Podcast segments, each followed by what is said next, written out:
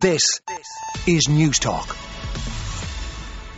Now, starting off with the Irish Times, uh, their front page uh, photo of the opening ceremony of the World Cup in Qatar yesterday uh, with the headline Ecuador ruin Qatar's lavish opening night party. A piece from Gavin Cummiskey in Qatar saying that from a gigantic Bedouin tent in the desert comes the 22nd version of the FIFA World Cup. Not a drop of beer was spilt in the vicinity of the stadium just outside Doha, a unique venue. Uh, but of course, as we know, Qatar the host nation, uh, losing 2 0 in their opening game. Uh, elsewhere on the front of the Irish Times, wealthy countries to pay trillions of euro in COP27 deal. The historic global agreement at the COP27 climate summit is expected to generate trillions of euros for climate vulnerable countries with wealthy states, including the world's biggest carbon emitters, making payments for loss and damage caused. As you heard, uh, as you heard, uh, the uh, Environment Minister Eamon Ryan will be on with Ciara and Shane just after seven this morning, and again on the front of the Irish Times cabinet to examine plan for soft opt out of organ donations. Plans to change the organ donation system to a soft opt out system are to be considered by Cabinet in by the end of this month. The new legislation would bring in a system uh, where deemed or presumed consent was given for organ donation after a person's death, unless they had previously registered that they actually didn't want their organs uh, to be donated. Inside the paper, then on page three, we're told that the government will hold a civic forum next year to engage with Irish citizens abroad on plans to hold a referendum to allow them to vote in presidential elections, something that has been uh, long discussed and indeed, uh, you know, kind of promised really in, in, in certain respects. I think Enda Kenny kind of said, you know, that that was something that should be should be done back when he was Taoiseach uh, back in the day. Moving on to the Irish Examiner, again, uh, the front photograph is uh, is a scene from the opening uh, game at the World Cup in Qatar yesterday. Money can buy the world, but not a win. Again, from Joe Callaghan in Qatar. Money can buy you the world, but it cannot buy you a goalkeeper. Uh, Qatar's 200 billion euro World Cup, uh, which has brought the planet and all of its scrutiny here to the tiny thumb shaped state in the Persian Gulf, kicked off with a flashbang and then the most underwhelming whimper last night. Elsewhere on the front page, uh, Ukrainians here to top 70,000 even by the end of the year. Uh, Ciara Phelan, their political correspondent, the number of Ukrainians seeking accommodation in Ireland will exceed 70,000 before the end of the year, an additional 11,500 due to arrive here seeking refuge in the next six weeks or so. Moving on to the Irish Independent. Their lead this morning uh, is staff in line for payout if firms unfairly refuse remote working. So employers face having to compensate workers with up to four weeks' pay if they don't give adequate consideration to their personal situations when dealing with requests for remote working.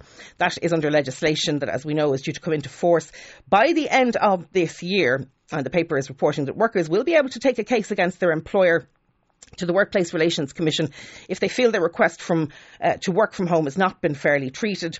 And that if the employer doesn't come forward with good enough reasons for that, then uh, the uh, the staffer could get up to four weeks compensatory pay.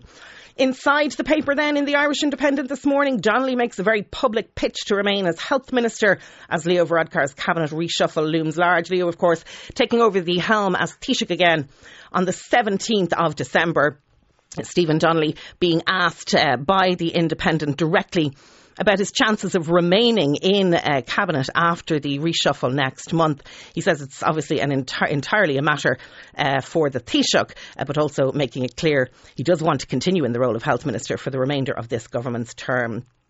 Uh, another health related story underneath that on page four. Over 6,000 people who've been approved for home care services are having to wait because of a carer shortage. Um, they they're it, they're now, according to the Irish Independent, um, they are going to be looking at the recruitment of carers from non-EU countries uh, obviously, we heard the other day about bus drivers potentially being brought in from non EU countries because of the skills shortage. The critical visa programme may now be extended to carers as well. And a very interesting piece uh, from the Indo today. They've looked at road deaths and, and road uh, incidents across the country. They're saying Sligo is now Ireland's most dangerous county for road deaths with the highest rate of fatalities as Ireland is set for an alarming 16% hike in the number of lives lost in traffic tragedies this year. Monaghan, Limerick and Cavan also having high rates of road deaths this year. And then also on page five, almost one in four disqualified drivers are consistently escaping being put off the roads despite it being the subject of court imposed driving bans. Figures published by the Department of Transport show authorities have been unable to enforce the disqualification of more than 12,200 motorists since 2017 because their identities can't be matched with records on the National Vehicle and Driver file. Moving on then to the Irish Daily Mail. Their lead this morning, exercise crisis for children who are aged uh, nine. And that's the piece that we covered in our own news bulletin this morning, that ESRI Growing Up in Ireland study uh, comparing the children of 2008, the nine year olds of 2008 um, and 2009 to today.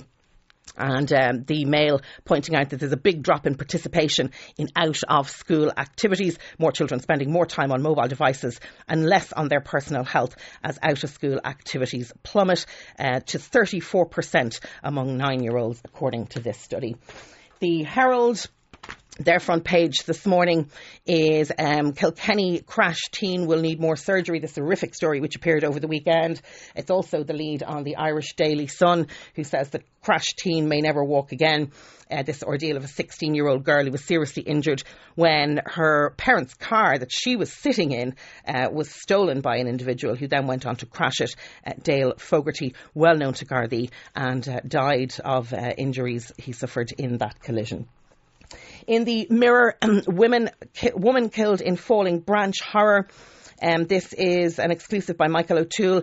A farmer lay dead on her own land for more than 24 hours after she was pinned by a falling tree branch. Investigators believe one of Mary O'Shea's dogs refused to leave her side until passers by found her body at her home near Piltown in County Kilkenny at the weekend. Uh, again, that story on the front of the Irish Daily Star. A quick look at some of the UK papers this morning and their lead stories. The Times of London, patients to face long NHS waiting lists for years. And um, then in the Daily Telegraph, cancer toll surges in the wake of the pandemic story that we had from our own Irish perspective a few weeks ago. And then fury at absurd idea to go soft on Brexit. That is the lead in the Daily Express. Let's take a quick look at some of the lighter pieces from inside the papers this morning. Um, the Mirror, and I think it was the uh, Mail as well, reporting if anyone's watching The Crown, the new series of The Crown, which I am myself, uh, part of what featured in, in the episode, last episode I watched last night, was the uh, Duchess of York, Sarah Ferguson, and the toe sucking incident from back in the day. Well, the tycoon snapped sucking Sarah Ferguson's toes has finally claimed it was part of a family game. John Bryan was on holiday in France with the Duchess after her split from Prince Andrew in 1992, and he says that uh, her and the children and himself were playing games at which it was sort of like a, a Cinderella type. Uh, I won't pay, I won't go into too much detail, but a Cinderella type scenario where instead of seeing if the shoe fit, it involved sucking toes. From the Sun, champagne sales are booming in Ireland. Despite the cost of living crisis, uh, producers of Posh Fizz Moët declared we're running out of bubbles. High flyers are buying up bubbly by the bucket load here, apparently.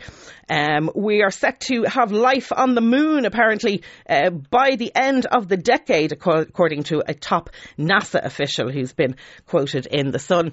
And if anyone's watching I'm a Celebrity, get me out of here. I missed last night's, but apparently it involved the, the eating and drinking of Creepy Crawley's trial. Mike Tindall was involved in that, and Mike's Money Grub is in the Sun this morning. Uh, Mike Tindall is t- taking on jungle life on I'm a Celebrity because his income has dried up during the pandemic, according to a pal. Oh, those good pals that always come out of the woodwork when there might be a few quid to be made by talking to a tabloid. On 106 to 108 FM and Newstalk.com. This, this is Newstalk.